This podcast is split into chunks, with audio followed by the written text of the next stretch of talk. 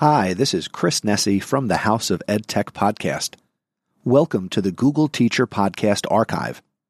I used to produce and edit the Google Teacher Podcast, hosted by Matt Miller and Kasey Bell. You can enjoy the podcast once again, and be sure to visit the new website, chrisnesi.com slash Google Teacher Pod. Please note that any of the show note links mentioned in the episodes are no longer valid. But if you go to chrisnesi.com slash Google Teacher Pod, you can search the archive and check out the show notes for each and every episode of the Google Teacher Podcast. Thank you for your continued support, and may the Googles be with you. I'm AJ Bianco, host of Reflect Ed, a part of the Education Podcast Network. Just like the show you're listening to now, shows on the network are individually owned and opinions expressed may not reflect others. Find other interesting education podcasts at edupodcastnetwork.com.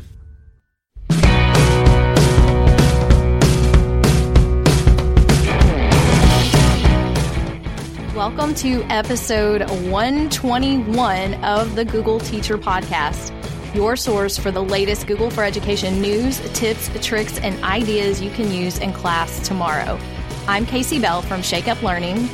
And I'm Matt Miller from Ditch That Textbook. And in today's episode, we're going to be talking about how we can support students and families with Google Sites. It's this great kind of blank canvas where we can provide all sorts of resources, whether you are doing remote learning, hybrid learning, face to face learning. We're going to talk about some ways that you can use it. We've also got some Google News and updates. Of course, we've got the mailbag where we're going to hear from you and some things on our blog. So let's get right into it. Are you ready, Kasey? Let's go.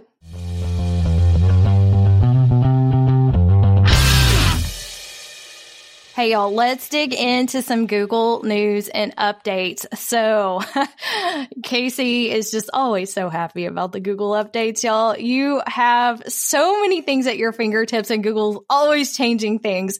And they have introduced something brand new called Google Workspace. And there's a couple of different posts we'll have in the show notes. One is from the keyword blog, and then there's one from G Suite Updates that gets a little more detailed.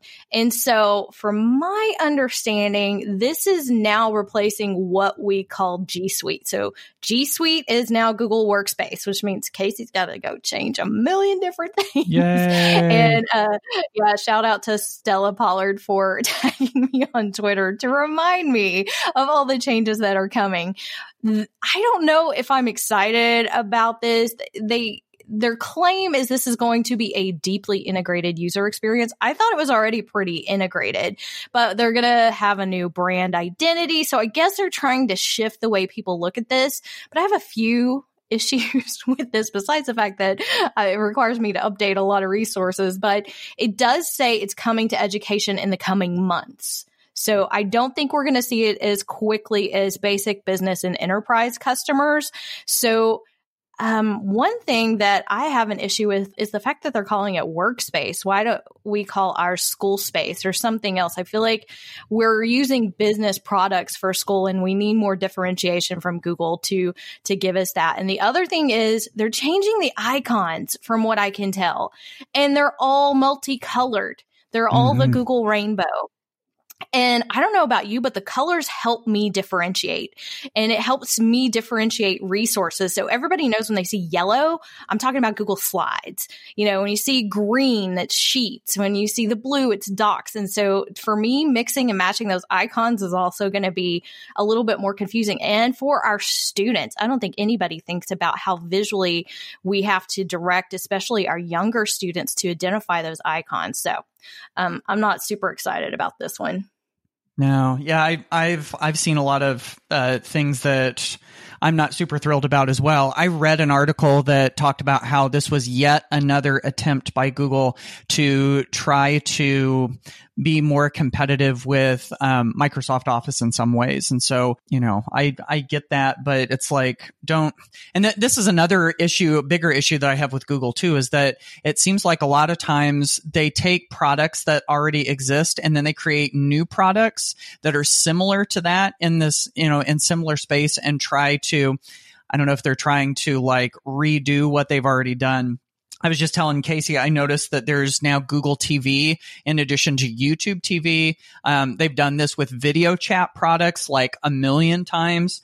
So I'm not, I'm not sure like some, some decisions like this just don't make a whole lot of sense to me. And as far as the icons, Kasey, what you were saying there, that makes a whole lot of sense to me, especially you know also when you look in your tabs and when you look in your bookmarks they have those little um, those little bitty icons. And if they're all rainbow shapes then it's going to be just like you said it's going to be even harder. So i don't know. We'll have to see. We'll have to see how this one all pans out. So um we just recently had World Teachers Day, and if you haven't seen it out on the Keyword blog on uh, Google's, well, Google's blog, the Keyword, uh, they have a fun little video. There's a post that says this year teachers have gone the distance, and so it shows in this little one minute video, it shows all sorts of different things teachers have done to support their students whenever they've been at home or in these hybrid learning environments, or um, you know through social distancing or whatever, and then they spotlight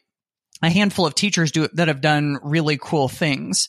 Uh, for instance, there's a teacher in South Korea that created this learning hub uh, to bring teachers and students together. And it says within two months, the site achieved over 20 million views and was serving 100,000 daily users. So you know, talk about coming through in a time when everybody needed some help. And then there's Jennifer Scott, uh, Jennifer Scott from California, who I have gotten to meet and I've gotten to talk to her about this.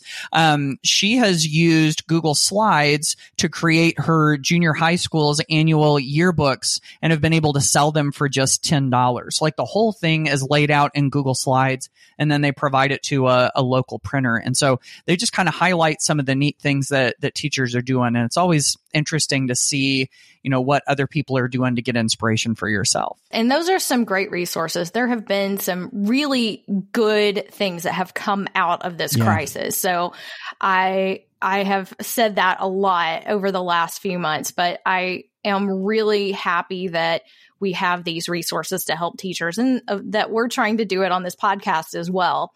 So, kind of going back to what you said earlier, Matt, about how Google just kind of like makes these other iterations of products sometimes. Mm-hmm. I feel like tasks kind of falls under that. You know, we've got Google Keep and then we've also got Google Tasks. And I don't know why these two have not merged yet. It, and they are different, but I feel like maybe there's a way because I feel like people use them for a lot of the same reasons. But one of the new things that just launched is the ability to create and view tasks in the Google Calendar mobile app it's not huge, but I think this is still pretty important for those of you who like to use tasks and to see those on your calendar and to be able to do that in one place. So on the G Suite updates blog, there is a little animation that you can see on how you can add that task and add the due date. And if it's a repeating task, all of those things right there. And to be able to view that in your calendar is super handy as well. So I have to have a to do list manager in my life or I don't show up for podcast recordings and things like that. yeah, no, I, I totally get you. I'm, I'm exactly the same way. And I, that's really interesting that you mentioned that about Keep. Um, it seems like this is just my general feeling about this. It seems like there are certain things that are really important to Google that aren't as necessarily important to a lot of us. And then there feels like there are things, and again, this may just be my own personal view and bias on the world, but there are things that seem like they're more important to us than maybe they are to Google. And I feel like Keep is maybe one of those things where anybody I know that has seen Keep you know, for the most part, a lot of them see a lot of value in it, but it's not something that you see, you know, Google really pushing. But then you have something like tasks and they're like, oh, let's integrate this everywhere, all over the place. And like Kasey said, I know some of you use tasks, but, you know, it's not as big of a deal to me. Um, I don't know. And I, I like what you say there about how maybe there's a place, maybe there's a place to integrate those two together. So maybe somebody is listening to this and maybe they'll follow through on it. Yeah. Well, all three are now integrated across like docs, sheet slides, Gmail, everywhere. You have those 3 mm-hmm. little icons, calendar, oh, yeah. keep, and tasks. So, yeah. I, but I just feel like there's so much overlap between those last two that we need like a, a keep at keep tasks or something. Yeah, Yeah, that's right. Well, well be careful Don't- because don't then it's to something I hate. It'll be like keep meat tasks. It'll be like keep meat task cow, and it'll, it'll like go, all come together as one Yeah. ridiculous thing. Let's not give them ideas, Mhm. okay? No, no, no more ideas. No, I agree. All right, we got one more thing to share real quick. Um, this has to do with Google Meet. Uh, no comments on meats and mystery meats and all of that. You know us. Um, but this one says increase engagement with Q and A and polls in Google Meet. And starting October eighth, if you have, let me go on down here to the availability.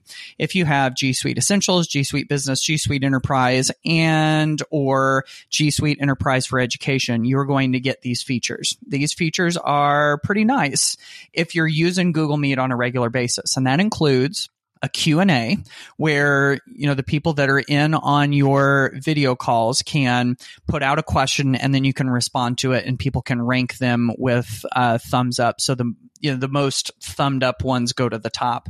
But then you've also got polls too. You could create a poll with a question and different options and then they get to choose. And the big thing to know, I think, on this, and some of you are aware of this by now, but remember that here's the PSA again. Remember that G Suite for Education is not the same as G Suite Enterprise for Education. Enterprise is like the premium version, and this uh, these Q and A features and these polls are the ones that are going to be available for that.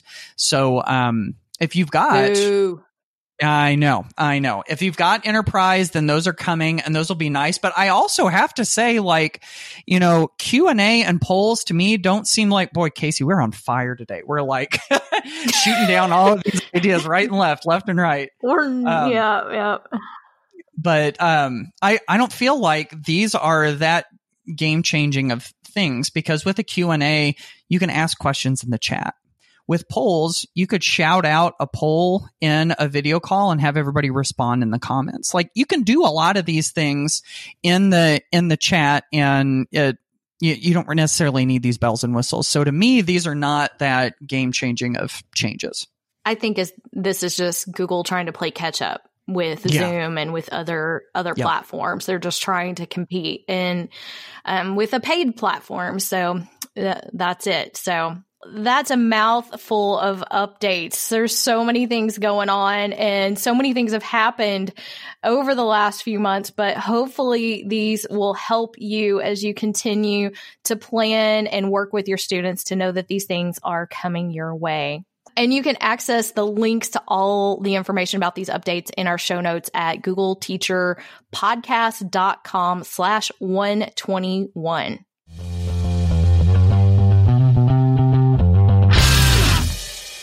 So as this year continues to move forward, a lot of us are still in these remote learning environments where, you know, we're still not face to face with our students. Uh, we've got some schools that are. In fact, the school district where my kids go to school are face to face and taking all of the the you know protocols and the procedures and the precautions but then we've also got, of course, the hybrid situations where we've got some students that are home and some students that are face to face and everything. And um, one of the constants that that seems to come to the surface when it comes to all of these is the ability to access information. And I don't mean just you know like teaching and learning and that kind of thing, but but really the idea of communicating and keeping everybody up to speed and everybody on the same page email is one way that we do that. And that's one thing that i think everybody has noticed is it seems like our volume of emails has gotten crazy during the pandemic.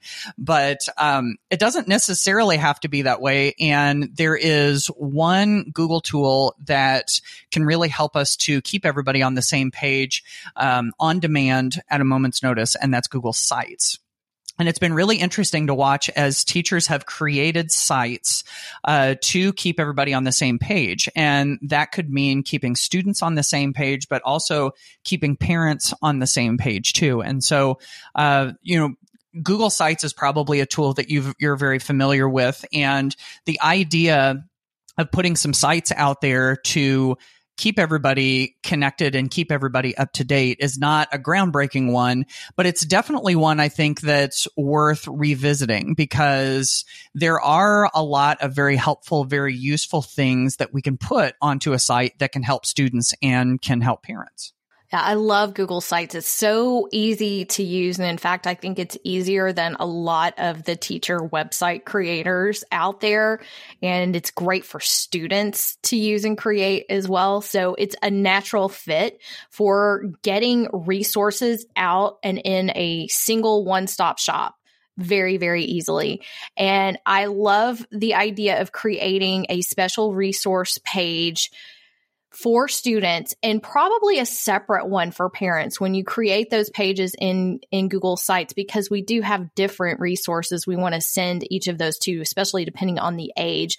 But if you've got high parental involvement and still doing home learning that's definitely something to consider and to make those you know very clear and near the top of your menu in your Google site. A lot of things that I would consider including for resources. And keep in mind, you may also want to link to this site in Google Classroom and put that right at the top. So you're not putting 20 million links at the top of Google Classroom and then it's all messy. Just link to that one stop shop. Go send them to the site. Um, I have those Google Classroom cheat sheets. There's one set for uh, teachers and there's another shorter set for students. And I can tell you, I've been asked, I don't know how many times, why don't I make one for parents? Well, guess what? Parents don't have a login. So there's not actually a parental view into Google Classroom at this time if they're logging in, they're probably logging in as their student. So the student one may also be for parents. So that is something that is great and handy if you're using Google Classroom with your students so that they have that little reference guide. And those are completely free. I've got the link to those in my show notes at googleteacherpodcast.com slash 121. The other thing that Matt actually mentioned earlier is that teach from anywhere site. It was teach from home originally when when we went into this home learning environment but google has put together a lot of resources in one place so whether you link directly just to that site or you find other resources there that would be great for students or parents. And there's one particular resource that I have stumbled on a few times that Google made, and it's called Google's Guide for Guardians. And it's a PDF document that just talks about what all this Google stuff is in a parental language. And so that's another thing that would be great to link on that parent resource page to help them understand. Cause I have seen countless conversations online, a lot in the Shake Up Learning Facebook group about does anybody have a slide deck on how to explain this to parents? Does anybody have, there's a lot of this. How do we tell parents what this means? And so I'm glad that that's there as a resource. Mm-hmm. Yep. Yep. Absolutely. You know, I think another useful resource to have for parents is to embed videos that support what you're teaching in class. You know, um, whether you're teaching remotely or if it's hybrid or if you're fa- really if you're face to face too and um, you know, if you're in one of those situations where life is starting to get a little bit more back to to normal, um, having that out there is great for parents to have in the first place. Um, you know, a lot of times and I can say this being the parent of three kids, ninth grade, seventh grade, fifth grade, you know, I've got kind of like the, the whole gamut there, high school, middle school, elementary school. Um, that whenever they're working on homework or we're going back over something that they've done in class and I'm trying to help them out or I'm trying to help them think through something, sometimes shocking, ready for this? Sometimes I don't remember exactly how I was taught that when I was in school. Either the, I know, I know the procedure of how the teacher teaches that particular thing or just the general concept of it in my brain. And so what's nice is instead of me going, well, gee, I don't know how to do that. Let's look it up. And then I go look up some resource and they teach it differently, or there is a little bit of different nuance on it. Why don't we just put something like that in a video, either a simple video that you can create yourself, you know, just shooting it with your camera or using, you know, a simple video tool like Flipgrid or Screencastify. You make some of those videos and you put them out there if you don't have time for that, which is fine, um, go find something that articulates it in the way that you do in your own style. And it's kind of like a, you know, a trusted resource that is similar. And you start to create this little library of videos. And now all of a sudden you're equipping and empowering parents and students to go find answers to those questions so that they don't have to stumble around in the dark. Um, and I think that can be really helpful, like Kasey was saying. And I'm so glad that you made this distinction.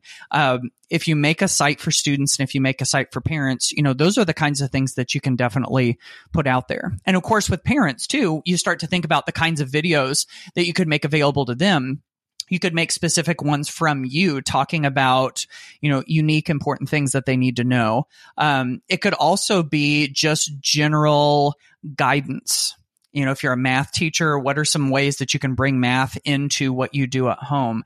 Uh, if you're an elementary teacher and you want to, you, you've got kind of a focus on social emotional learning, maybe you give parents some tips on those kinds of things. Um, you know, just making that stuff available, I know can be super, super helpful. And whenever you create these resource sections, um, Kasey mentioned this a little bit. Um, you know, they, they become a link that you can provide to those parents or provide to those students out to the Google site from your Google Classroom.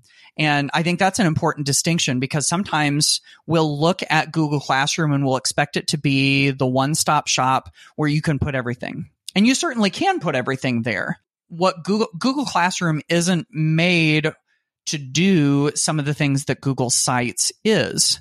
And so if you provide that link out to the site where you can have you know a little bit better design where you can organize a little bit differently where you can embed documents and you can embed videos in a way that you can't in Google Classroom that kind of almost stretches the capabilities and possibilities of Google Classroom. So lots and lots of stuff you can do with sites. This is this is good stuff if anyone was listening from Google, which I doubt they are, it would be yeah. fantastic to integrate sites and classroom. How yes. awesome would it be if we had a public forward facing part of Google Classroom mm-hmm. built on Google Sites that then connected everything together um, so that we weren't kind of building these two separate things? And I do think that's kind of the missing piece inside Classroom is the ability to design it in a way that you want, like we can in sites, and to create those extra resource pages. You know, there's so many workarounds that we've developed in the topics and the organization, but it just, it's not a web, it's not a website with the regular type of menu. So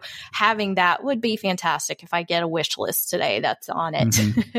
mm-hmm. the other thing too, Matt, you know, we're talking about having both the Google Classroom and the site running, but also if teachers will collaborate across campus to do this consistently for your students, that will help out parents and, and other students oh, as yeah. well. So if students if students attend multiple classes and have multiple teachers who are doing things a million different ways, that's even more confusing. And then of course for parents and of course even more so for parents of multiple students that, you know, like you were talking about the emails. I've seen so many posts this year from parents who talk about how many hours it takes them to read all the emails from all the teachers and trying to get an understanding of what actually is happening. So if we can streamline that process, if we can work together to to do things in a similar way, that would be fantastic. If your school is not already organizing teacher websites in a way that you go to the school website and then you can click to see all the teacher websites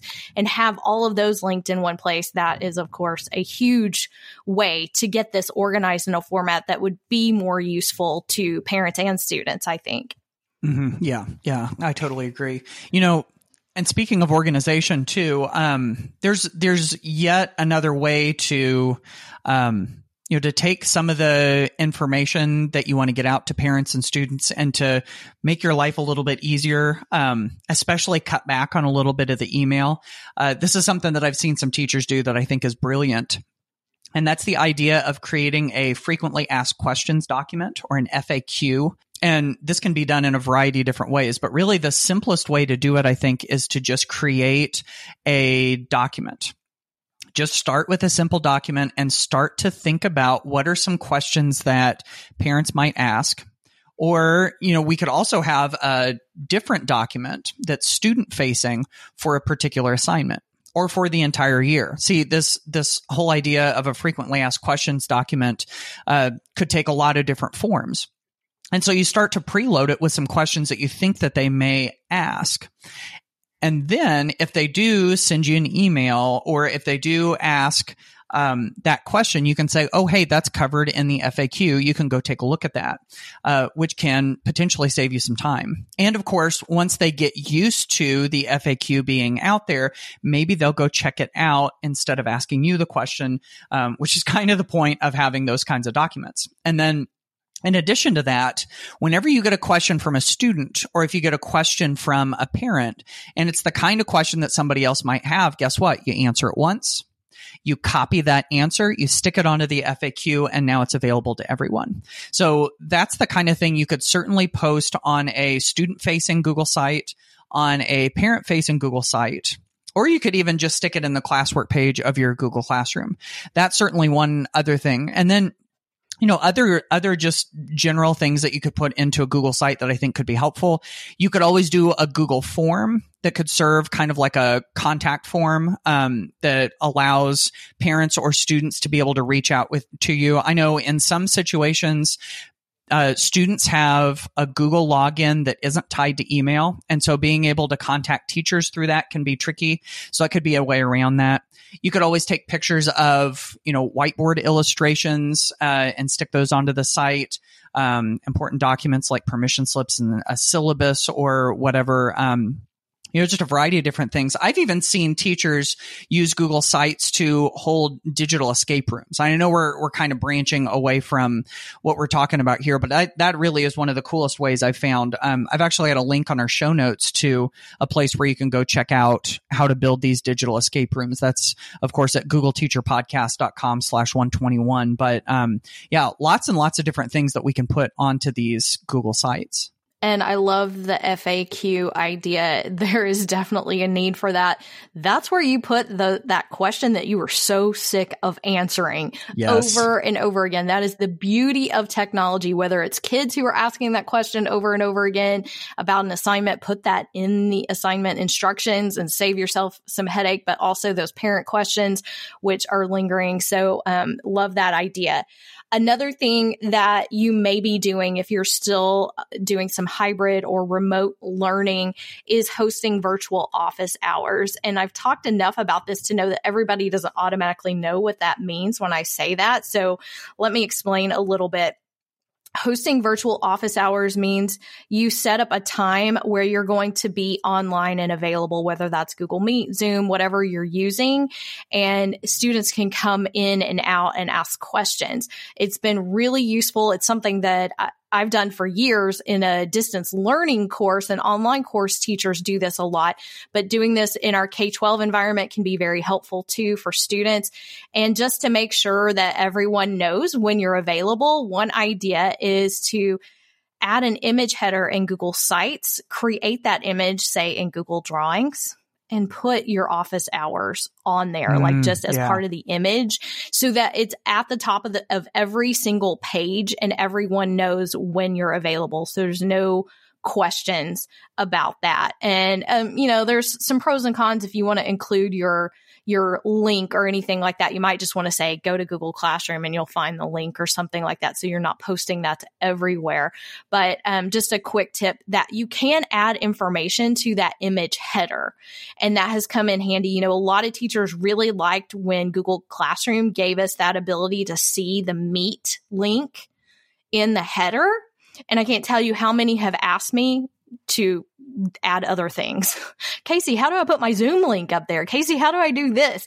And you can put it in the image. One thing to remember, that image is going to shrink on a mobile device and stretch out on a desktop.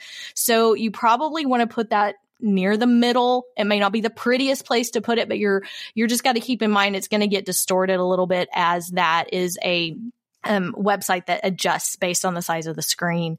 Another tidbit that we've learned the hard way, I feel like, with this idea of hybrid learning or concurrent classes which y'all, I don't know if, if anybody heard my rant. I, I kind of went on a rant. It was a little bit um, out of my normal um, type of podcast episodes, but I got pretty upset in defense of teachers at some of the things that they're having to do. But if you are in the situation where you're running your online classroom with your face to face classroom, a lot of teachers are now giving them specific group names. So, you know, you're blue and you're silver, or, you know, they've got animal names or whatever it is to differentiate the two. That's also something that you can consider differentiating on the Google site, whether that's a completely different site or maybe just different pages so that because you, they're not doing the exact same things. You, you just can't do it that way. So we have to find ways to support those in those two different groups. And I hate that that's double the work, but that is something else that might save you some time in the long run lots of different things that we can do related to Google Sites here. Hopefully you've come away with a couple of quick tips or some ideas that you can use. Of course, we're always fascinated to hear what you are doing and what ideas you have too. So um, please do head to googleteacherpodcast.com and leave us some feedback or drop it onto the GT pod hashtag on social media. Um, and of course, with any of these things we've talked about, if you want to check out any of the links, you can head to our show notes at googleteacherpodcast.com slash 121. There's a letter in your mailbox. Hey, you know what? This is all your mail. Hey, maybe I'll give you a call sometime. You've got mail. Hey, Matt, is this the first time we're going to jump in the mailbag? I think we Yay! didn't do mailbag. It is the first time. first time we've ha- been in the mailbag in a while yes. since since the since the last season. So we mm-hmm. had a lot of things happening in the mailbag and unfortunately we can't put them all on today's episode, but I have a speak pipe message here from Sheryl Brennan and she is a Google certified teacher in California, or no, trainer that's she's a Google certified trainer in California. That doesn't exist anymore in California. And she is commenting on the update that we mentioned in episode 120 about the to do widget that was added into Google Classroom. And she's got some great tips. So take it away, Sheryl. Hi, Matt and Kasey. My name is Sheryl Brennan, and I am a Google certified trainer out here in California. And this year I am back in the classroom, and it's um, super exciting that I'm getting to implement all the Google tools that I've been teaching and preaching over the last seven years. I am responding into episode um, 120 where you mentioned the to do widget in Google Classroom. I totally use this with my students. I use it to redirect them if they ever ask what um, are they supposed to be doing or if they're finished with something? I said check your to-do list check your to-do list. And if their to-do list is empty they know that they can do their may-do list.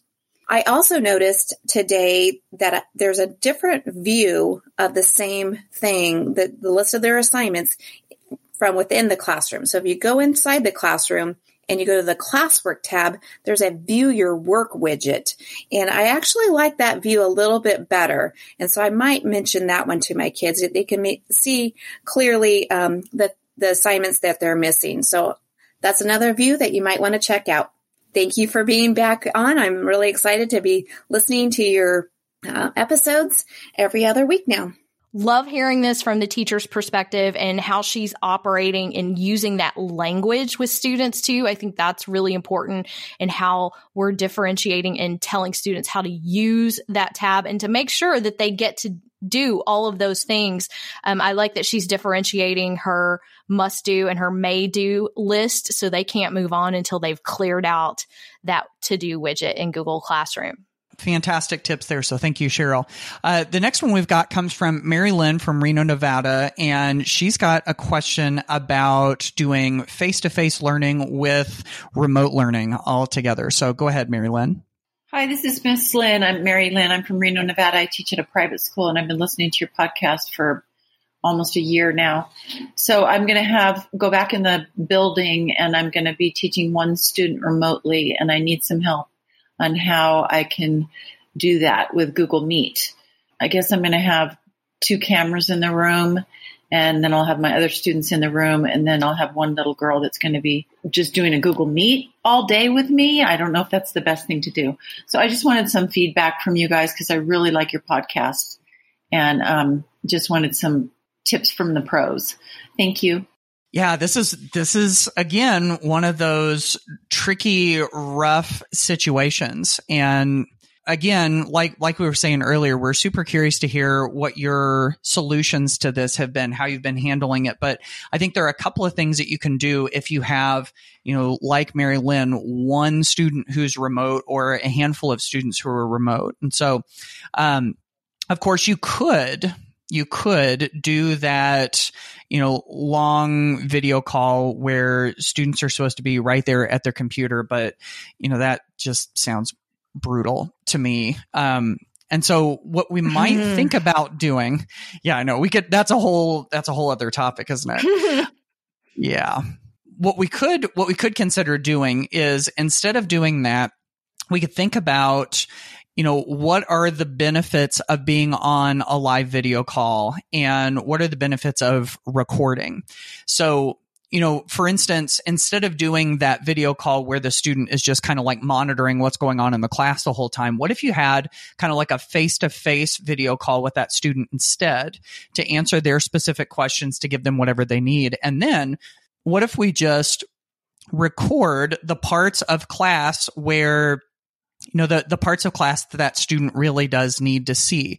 You know so if there's a little bit of direct instruction going on if there's a discussion going on you know any of that stuff if we just record those specific parts then they don't have to sit through the whole thing. I think that's maybe one strategy that could you know that could potentially help. But again like we were saying it'll be really interesting to hear um, what you all are doing. So if you get an opportunity to kind of share with us uh, what your solutions are to this please do head to googleteacherpodcast.com and let us know because we'd be we'd really love to to be able to share that with everyone else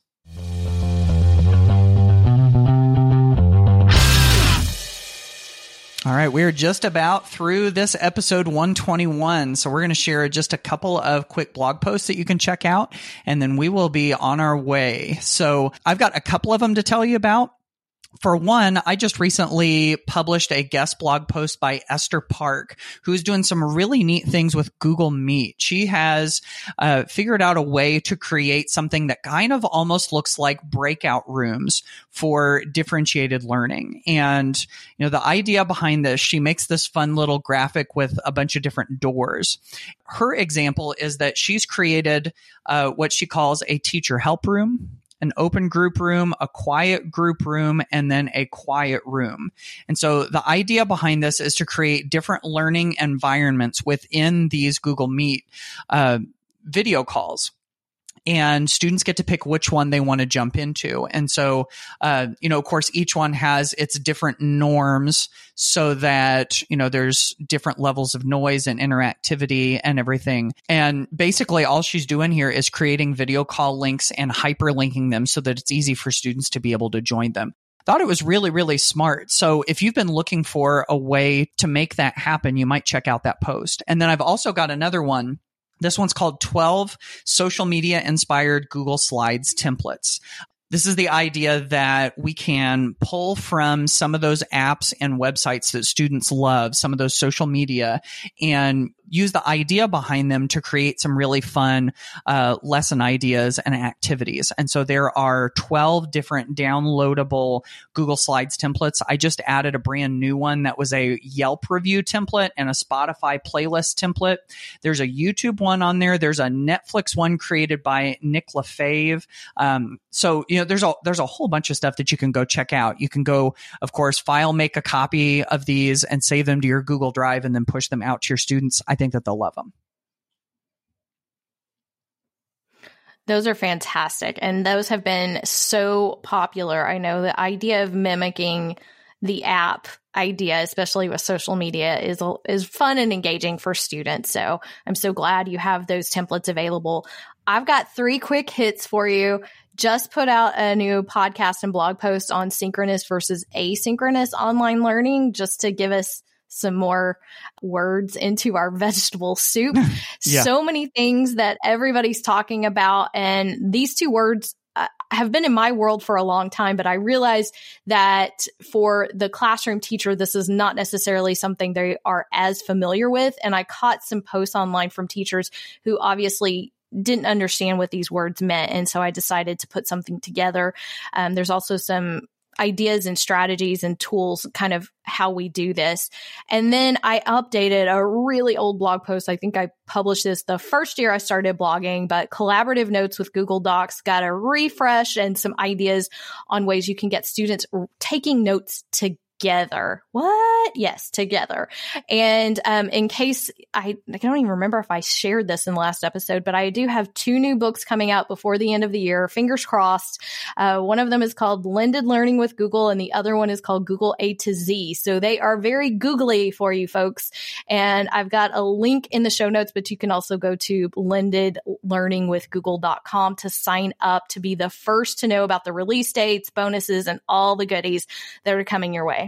Oh my goodness. Those are going to be amazing. I got to get my hands on that pretty quick. So, um, of course, if you want to get to any of that stuff, you can head to our show notes at googleteacherpodcast.com slash 121.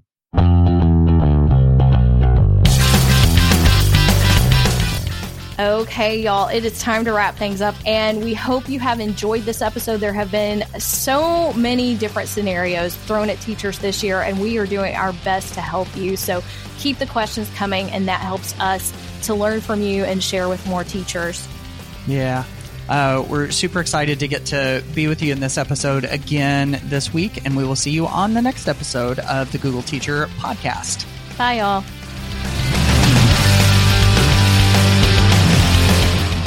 Thanks for listening to the Google Teacher Podcast. Never miss an episode by subscribing wherever you listen to podcasts and by visiting our website, googleteacherpodcast.com. Join the conversation on Twitter by using the hashtag GTPod. Until next time, keep harnessing that G Suite power and may the Googles be with you.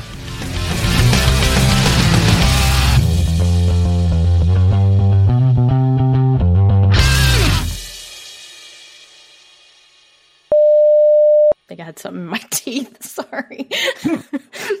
Nobody worry, can see, see it, it. but I can feel it. Yeah.